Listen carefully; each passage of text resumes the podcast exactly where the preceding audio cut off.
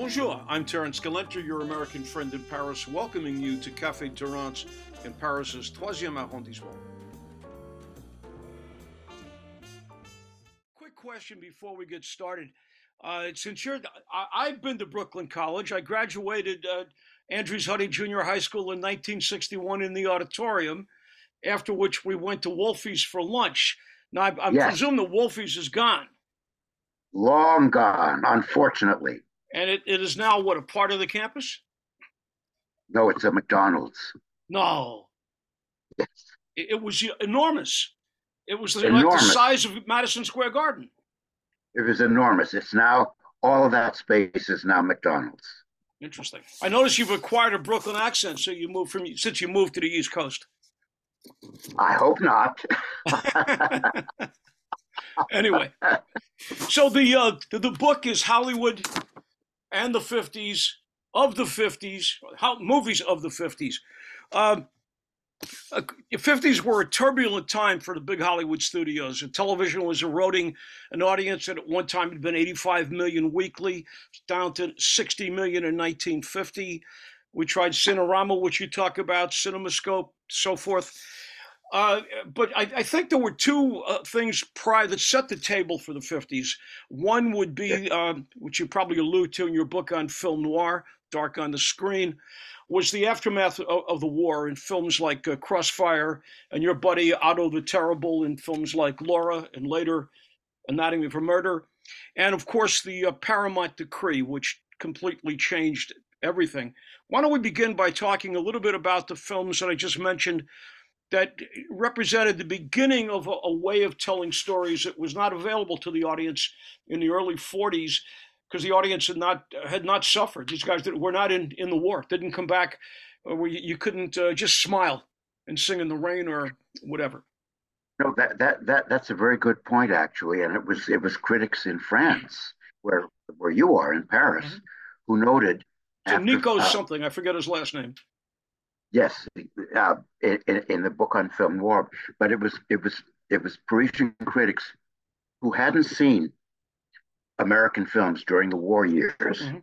and then they were released in a group after the war, and vigilant French critics noted there's a new dark strain in these films that is at odds with the usual affirmation and optimism of the Hollywood cinema. Sure. And they called that film noir. And of course, it's a name that stuck. It didn't catch on in America right away, but decades later, it's used everywhere now. Well, it's made a career for Eddie Muller. Yes, that right. Yeah, exactly. No, it's become it's become a kind of catchphrase, and it's a very popular style for, in film festivals all over the country. But it was the Parisian critics who noticed it. it and and I think your point is well taken. In a way, they're war films. Mm-hmm. They're not directly about the war, but they reflect the sensibility of a country in wartime, a country that hadn't been in war and then was uh, reluctantly in in war. And though, and I think films reflect what's going on in the culture, and that's a very good case. At a at a deeper level, they're not war films per se, mm-hmm. but I think in sensibility, just as you mentioned, they are. They're war. Well, films. if you look at, I mean, we'll go back to uh, Willie Wyler you know, uh, the, the best years of our lives, which ostensibly, I think when I was a kid in Brooklyn watching it on TV, I didn't get quite the depth that is there. But I've watched it recently and it, it holds up. It's very, oh. uh, it never really, even, even with the guy, even with the guy with the hooks and a, a Russell, um, Harold Russell. Yeah, uh, it never becomes treacly. It never it never stoops to that. There's a great respect for the people, uh, and in, in a sense, talking to guys like him who had lost a, a, leg or an arm or God knows what in that that horrible conflict, and, and the difficulty of trying to find a way to reintegrate into a culture that had completely changed in your absence. Uh, talk a little briefly about that film. Well, that's that's that's that's a, a great document of America right after the war. It's become the you know the essential text. Uh, it's a terrific film, and for the reasons you say, it never descends into easy sentimentality. it, it rises above that. Yeah, and 70 years later, it still it still was viable in many levels. And then you know, in 1947, uh, we had the the the two uh, anti-Semitism films. We had Gentleman, uh, Gentleman's Agreement, of which uh, Billy Wilder had said after seeing it, that what did you learn from this? So, well, you ought to, you better be nice to Jews because they may turn out to be Gentiles. Uh, what I would call that kind of, you know, Elia Kazan, a little bit light, although uh, John Garfield stepped to the plate vigorously for that film. But Crossfire is the dynamo uh, with the three Roberts. Uh, originally, it was, I guess, it dealt with a homosexual, and they transferred it. Sam Levene became Sammy. Talk a little bit about because we're also looking at anti-Semitism as certainly as it existed and kept us out of the war until we had no choice. Um, and uh, and then at that point, you know, if you were like us, you weren't going to be hired by Procter and Gamble with our names. Um, talk about the impact on that film today and how it resonated when it first came out. Well, um, you, you you talk about those two films. The the Hollywood moguls were against making those films mm-hmm. because they didn't want to call attention to their own Jewish identities because they felt they'd assimilated and worked hard to have their place in America, and they didn't want to be associated with a group of people who that, who had been victimized during the mm-hmm. war. There was a terrific uh, push against any films on Jewish subjects mm-hmm. in the Hollywood Golden Age. Sure. And a gentleman's agreement was made under the aegis of Darryl Zanuck, a Gentile mogul, one of the very few. And the Jewish moguls went to him and said, please don't make this film it calls attention to a subject we don't want talked about. And he made it, but I think you called it right. It's a very tame film. It mm-hmm. takes place after the war. There's not one mention of the Holocaust or the right. war. It's about well, a, a, yeah, exactly. a Gentile journalist who is masquerading as a Jew and who can't get in to a fancy restricted hotel. It's not about the, the, the recent tragedy. No, it's very, very light. Great avoidance well, you know, body, body and soul, Anne Revere alludes to our what's happening to our people, but that was Abe Polonsky and Robert Rossen, which jumps exactly. forward to to HUAC. And uh, again, I it's maybe a third element in my preliminary remarks that began to affect what happened in the uh, uh, in the early 50s. So let's talk a little bit about uh, about HUAC and its impact on on filmmaking and and filmmakers. Well, a terrific impact because when Hollywood was investigated by HUAC for supposed communist infiltration, the, the moguls got scared and they imposed a blacklist in 1947. And that had a huge influence for about the next 10 years of filmmaking. Mm-hmm. They didn't want communists on their payroll. Mo- most of the moguls, unlike today's Hollywood, were Republicans and conservatives. Mm-hmm. It was a different era. You know, they different kind of Republicans than today's Republicans, but nonetheless, they were a conservative group. Everett Dirksen Republicans. It, well, and yeah, in a sense, yeah. Yeah. But they they they were the Hollywood moguls were kings of their own domains. But when they were visited by Washington, they were subservient. They felt Washington was a greater power than they were, and they wanted to cooperate with the government.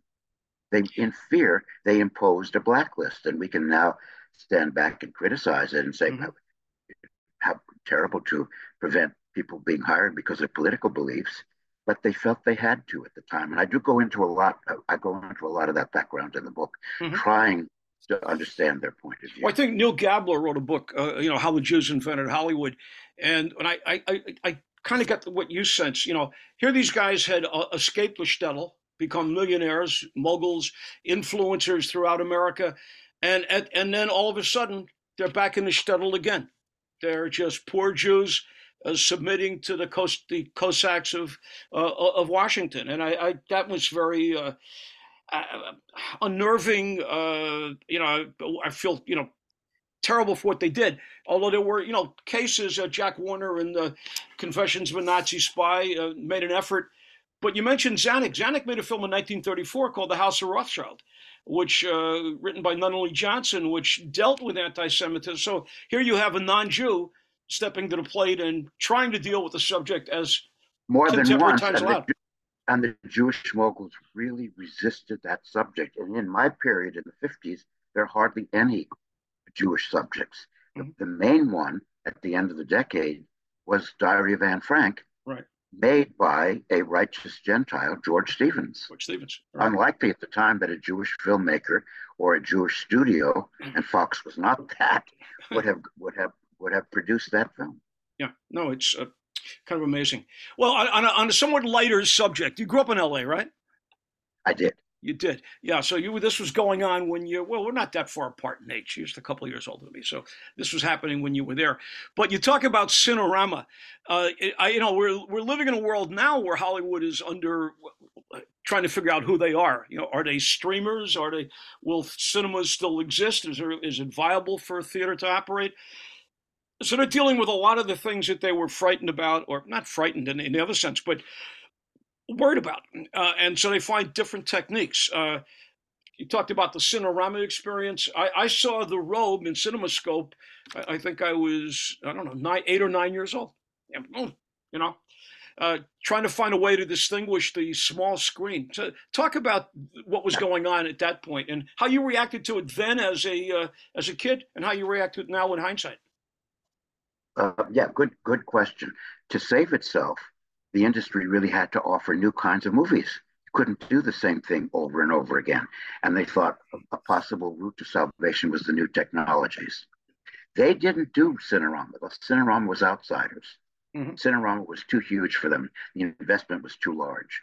So the studio stayed away from it. But they did jump on the 3D bandwagon. Mm-hmm. And then again at Fox under Zanuck and Spyros Skouras, CinemaScope was introduced. Mm-hmm. And CinemaScope, which was the new widescreen ratio, was more manageable than Cinerama, which was a huge curved screen. So the wide uh, screen uh, uh, vista of, um, of CinemaScope worked, and it changed the industry. And we're still looking at, at widescreen films. Some people don't like widescreen. I think it's an elegant form when it's properly used. But well, Lawrence of Arabia but you know, but Fabulous. we, you know, but we could make a double indemnity on, on a small screen. I mean, not tiny screen, but on the old. You don't you don't need CinemaScope for everything, but for the right films, it's oh, a great enhancement, right? Sure. Terrific. Well, I, I just recently rewatched it. Was actually in French here. Uh, Last of the Mohicans, a Michael Mann's film, which I had seen originally on the big screen, which was magisterial. Terrific you know and then when you watch it you can still because it's great acting and but it's not the same experience you felt not you the were, same experience yeah. and can you imagine seeing whenever i'm in paris i, I would go immediately to the rex en grand large ah. mm-hmm. which is one of the great screens of the world sure it's one of the great screens of the world makes every film look better and i, I love widescreen some people don't i also like 3d which was introduced in 52 but really by the end of the summer. So you're, you're a Raymond Burr fan, right? I am. I am indeed. I am indeed. I mean, certainly from film noir, but he was like the the gorilla in the what was the name of the film? You know what I'm thinking of? Uh, a gorilla at large. Uh, it must be it. Yeah, yeah. Yeah, yeah. That, that's a terrific film in 3D, actually. right. Uh, no, Anne Bancroft was actually the gorilla in that. But you know, but go ahead. I'm sorry. 3D 3D didn't last very long. The moguls didn't uh, stick with it. And audiences complained they didn't like having to wear glasses, and they said some audiences said it gave them a headache or the projection projection was uneven. But when it was properly projected, 3D was terrific. I'm a great. Is there a film that comes to mind that you liked in 3D? Yes. Yes, I'm introducing it in a program in a couple of weeks. Hitchcock's Dial M for Murder. Oh, okay. I wasn't aware that was done that way. Yeah. Terrific in 3D, but it came at the end of the cycle and in a lot of the first run engagements, it was shown flat hmm. because they had already get, given up on 3D. They didn't. It, the only technology that lasted was CinemaScope, which had offshoots like, do you remember Todd AO? Todd AO, of course. Division, Technorama. Well, I guess uh, Todd AO, he must have he must have shot around the world in 80 days in Todd AO. I would that suspect. was Todd AO. Yeah, right. yeah, my, my, Todd AO. Todd, the uh, you know, we, we, we talk about uh, 3D and so forth, it kind of leads me into Sam Arkoff. Uh, Samuel Zachary Arkoff from uh, Fort Dodge, Iowa, of all places, uh, who uh, said, if you give me a great poster, generally with a girl with, with a large set of breasts, uh, and $50,000, I'll, I'll, I'll, give you a big moneymaker. And he had Roger Corman, who never lost a nickel making movies. They kind of started out in the drive-in business, but they've they survived and evolved and, they were not. You're, talk, I'm sorry.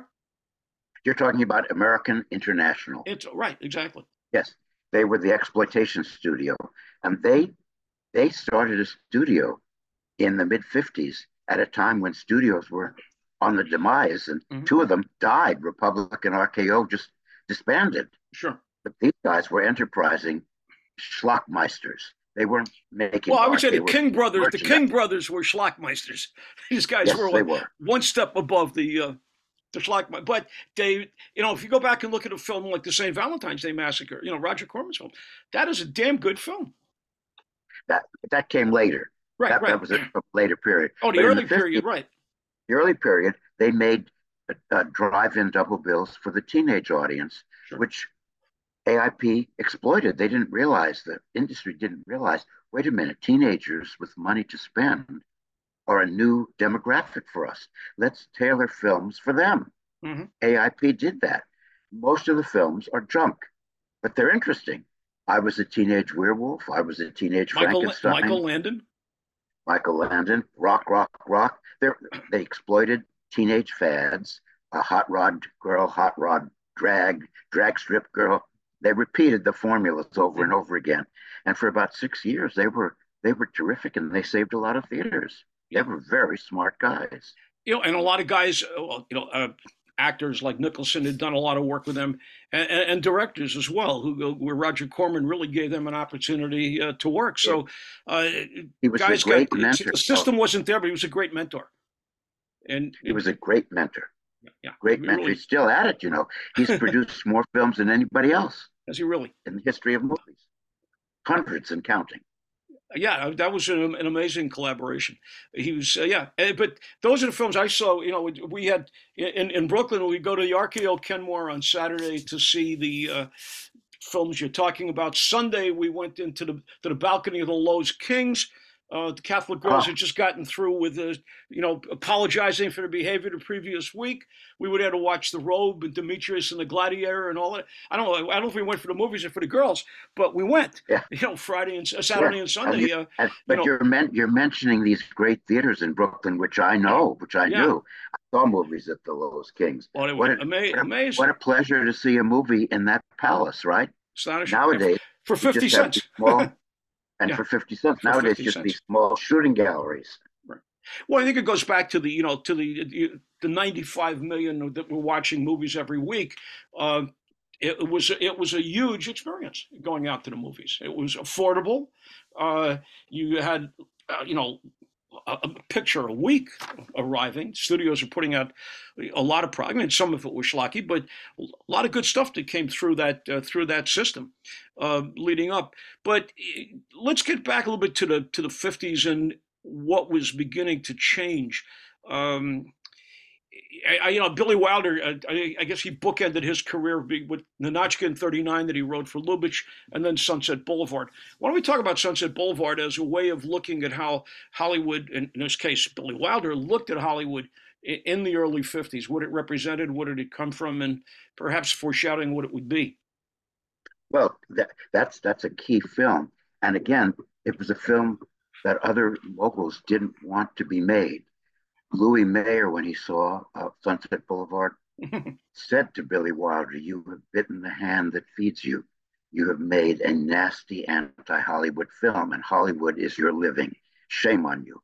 Uh, Louis Mayer didn't want that kind of image of Hollywood portrayed. And Billy Wilder was not afraid of sort of ripping the, the, the screen off and telling the truth. But that film was Hollywood's most bitter self portrait. Mm-hmm. And it in in a way it took a, a, a, it took the veneer of beauty and glamour that was MGM's stock and trade. Mm-hmm. That was a Paramount film, wasn't it? That was a Paramount film, right? But it was it was an anti MGM film. Yo, you were very nice in, in, describing it, the dialogue between Billy Wilder and, and Mr. Mr. Mayer. Uh, what what was said, we're not going to repeat. Yes. You know, on this on this screen. No, we're not going to repeat. Yeah, no, I, I, I, I, was polite about that. You're very polite. A, I was polite, but I had I have a soft feeling for Louis B. Mayer. Oh, was, I I, was, I, met Billy Wilder. I, I, had an hour with Billy in his office. So, why do you have a soft spot for uh, for Mr. Mayer? Uh, he ran what was called the Tiffany's of Hollywood, and he ran the studio according to his own aesthetic, mm-hmm. which may not be something everyone shared. But he said, We're in the business of making beautiful films about beautiful people.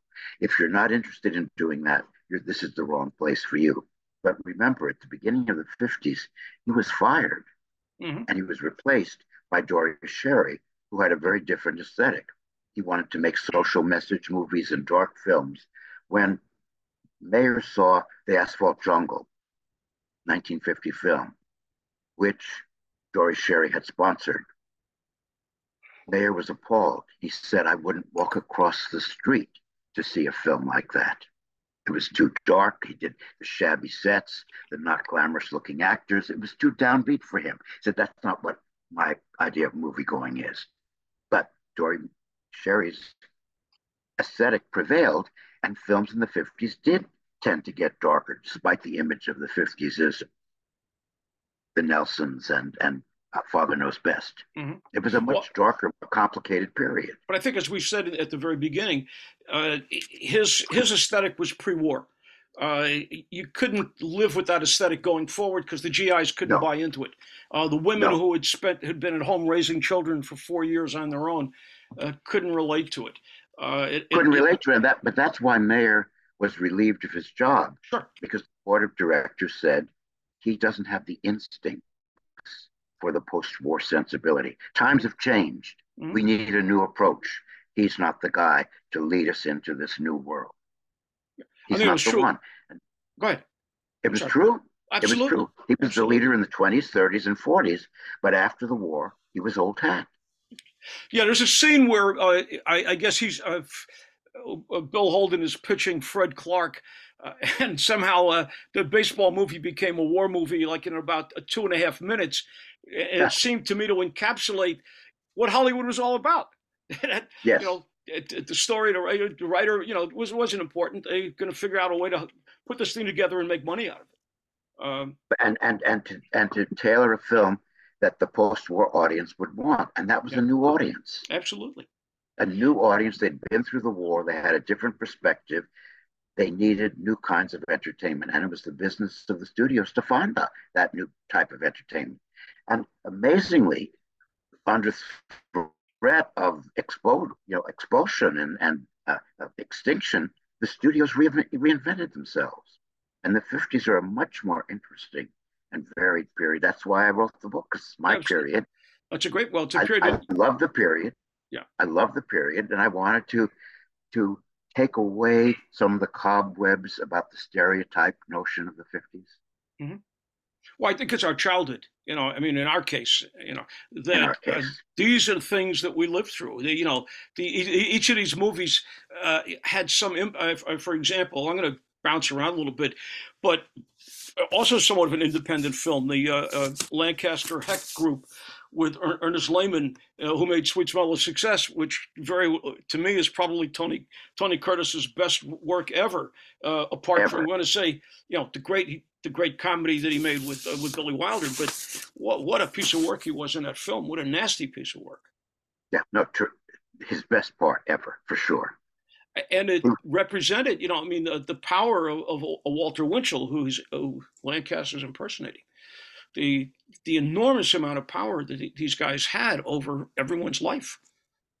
And that that's speak of a dark film. That's a dark film, but it was made at United Artists, mm-hmm. which allowed for independent filmmakers to have much more freedom than at the at the other studios. And so the Hecht Lancaster team was pretty free to do what they wanted and they made some very ambitious films under the United Artists banner. Well, let's go back to Arthur Krim and Robert Benjamin, who you write about it, and let's tell the audience what United Artists was and and how. Uh, uh well, we got to go back. We talked about why don't we do, do, the Paramount Decree and then segue, be a more yes. natural segue. What was the Paramount Decree? And again, we're talking at the end, late 40s, prior the first decree, before we get into your period in the 50s yeah, that that that had an enormous influence on 50s Hollywood. The Paramount Decree was a judgment that the old Hollywood studio system was in restraint of trade. Mm-hmm. They were a monopoly because they produced their films, they distributed their films, and they exhibited their films in their own chain of theaters. To stay in business, they had to sell off their theaters. So Paramount could no longer book their own product into the chain of Paramount theaters. And that opened a way for independents to come into the first run houses and gave them a fair shot. So it began to erode the studio system. So more and more in the 50s, there was the pattern of independents working for a major studio, but having a different relationship to the studio than contract players. It was the beginning of the end of the studio system. It well, took uh, a long time. Mm-hmm. Well, Crimmins uh, and uh, Benjamin, as you described, were lawyers. Talk about what they did, how they saw the playing field, and how they altered it.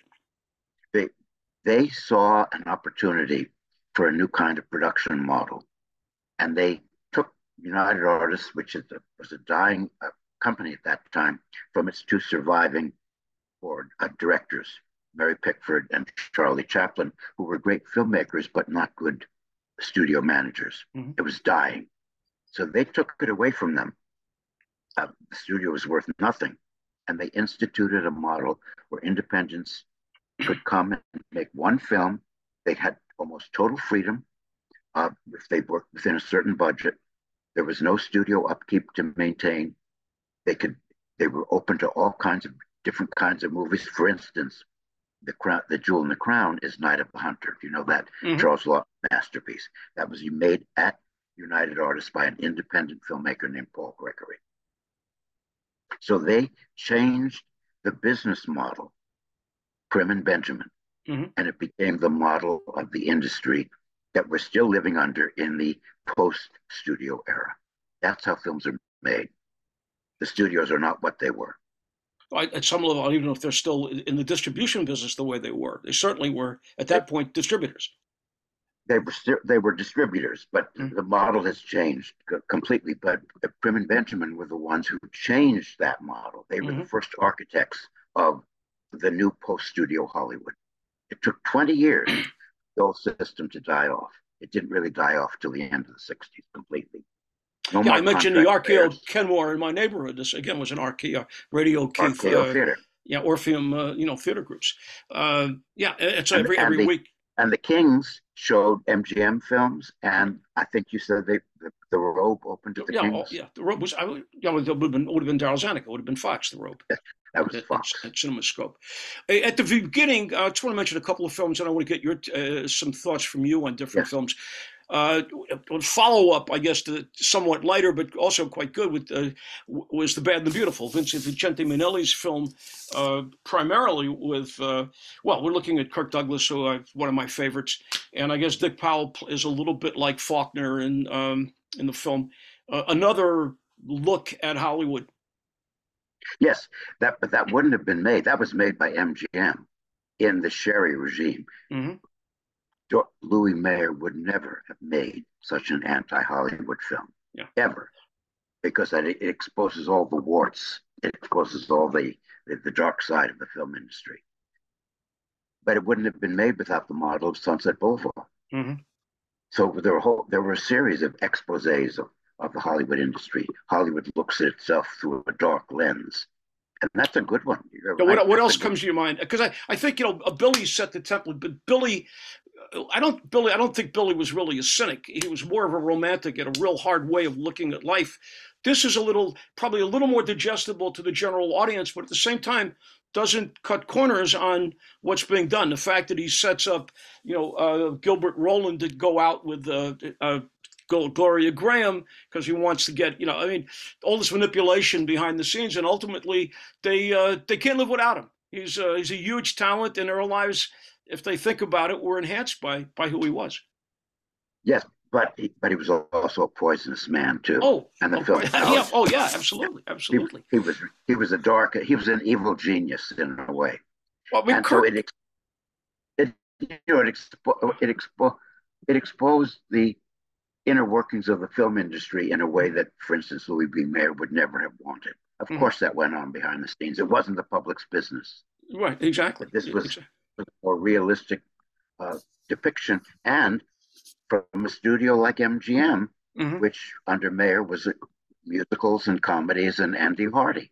you know, an, an idealized vision of Americana. I would say Louis B. Mayer's most typical film was Meet mm-hmm. Me in St. Louis. That film represented he thought movie could be. Yeah. An idealized vision of America, the American family, that never would have existed, but an American Arcadia. That he thought it was the business of movies to depict for the public. Uh, one final film that I want to talk about, and then we I want to hear some thoughts from you. Uh, uh, Mankiewicz, not Herman, the uh, Joseph. All About Eve. I guess he was back to back Academy Awards for Best Film, Director, and, and Writer. Uh, Letter to Three Wives, and, and then obviously uh, All About Eve with the no no one but George Sanders could be Addison DeWitt.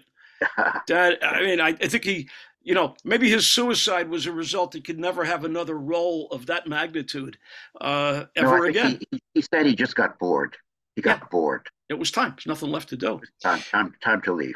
But that's a, that's a great film. 1950, All mm-hmm. About Eve. Hollywood's great film about the theater. 1950, Sunset Boulevard, Hollywood's greatest film about Hollywood. In the mm-hmm. same year, at the beginning of a decade that I'm celebrating in this book. That's a well, pretty good start for the decade. I would say 1957. Let's talk about uh, Otto the Terrible, Anatomy of a Murder. Now, this is an early 50s, and I, I, from what we're talking about, a lot of the same sensibility uh, applied. Let's talk a little bit about about that film. 59, Anatomy of a oh, Murder. 59, okay, all right. 59, yeah. I, I, um, America's greatest film about uh, the system of trial by jury. Mm-hmm. Oh, more so than uh, Last Angry, uh, Twelve Angry Men, from your opinion. I would say so. Okay, no, you did. I, I would say so. I would say I, I did. I did, did. say so. I would say so. okay. But the thing about Anatomy of a Murder is, it Last Angry Men has a clear no Twelve Angry Men. Last Angry, Angry was Men. Paul Muni. I yeah, I know, I know. Paul Muni. 12, 12 Angry Men has a clear separation between good and bad and, and, and good triumphs in the end. Mm-hmm. And the innocent boy uh, gets off right because the, the jury makes the right decision led by the, the moral and upstanding Henry Fonda character. Mm-hmm. Right. But Anatomy of a Murder, a guy who committed the murder gets off. Right. And it asks questions about how does the system work? And sometimes the jury system, for all its its um, virtues, a jury comes to the wrong decision. Sure. And that doesn't destroy or undermine the system. The system continues. It's a very ironic and sophisticated film because the bad guy gets off. I knew uh, Ben Gazzara later in life, and I mm-hmm. said, every time I see you, Mr. Gazzara, I feel you should be arrested for the crime that you committed in Anatomy of a Murder because your character got away with it with that ironic grin. You know, he was uh, he had an irresistible impulse. Uh, an irresistible impulse. impulse. But he was a bad guy, and he oh, got definitely, away with it. and he got away with and it. And he got away with it. The jury made the wrong decision right. because they had a great lawyer. He had a great lawyer, the great lawyer. James Stewart, country James lawyer, Stewart. right, pleading for him. You know, uh, so he also had the great Lee, the great Lee Remick, who falls into a category of female uh, that is, I, she was so sexy in that film it, uh, you know, children should not have been allowed to watch it. I think I was 12 when I saw it. Fell in love with Lee Remick. She, she was terrific, although she was not Preminger's first choice. It was Lana Turner. Wow, you got lucky. Lana could have never done what Lee did, in my opinion. Not not at that point, no. But then no. she was great in that in that same year. She was in Imitation of Life. Imitation of Life. Fabulous. Doug, Douglas Douglas Sirk, I think, is more her uh, her range than uh, than Otto. Uh, Otto's amazing, uh, but it's also it may not have been the screen debut debut of George C. Scott, but when he hits that courtroom, it's over. He just yeah, owns yeah. that film. Amazing. He's terrific. Yeah, he's terrific. It's a terrific film. Yeah, I watch it frequently. Fortunately, we're about five minutes left. Oh, okay. What are some of the that's, other films that we haven't talked my, about? That let's show my book, Terrance. Oh, I'm sorry. no, this, is not, this is audio, so not video. I, am sorry. And oh, the book, once oh. again, is Hollywood and the Movies. Oh. Okay. Of the 50s. Uh, yeah, oh, for some oh. reason, I get better sound quality when we don't uh, but we'll, we, we're seeing each other, so it makes it more dynamic. Oh, okay. Oh, but but people just are hearing us; they're not looking. Well, yeah, us. but when I when I promote it on my website, uh, the, the, the book I did it last week. The book will be there. You'll be there. I, uh, okay. all, all leading up to this. No, no, we we Okay. we understand that. Mention it at least Okay. three times in radio. Yeah, absolutely. so I have I have Thank one you. more. I'm going to mention it one more time before we get off here. But were there Sure. some films that I in the 50s that you loved that I didn't mention in this last five minutes that we have?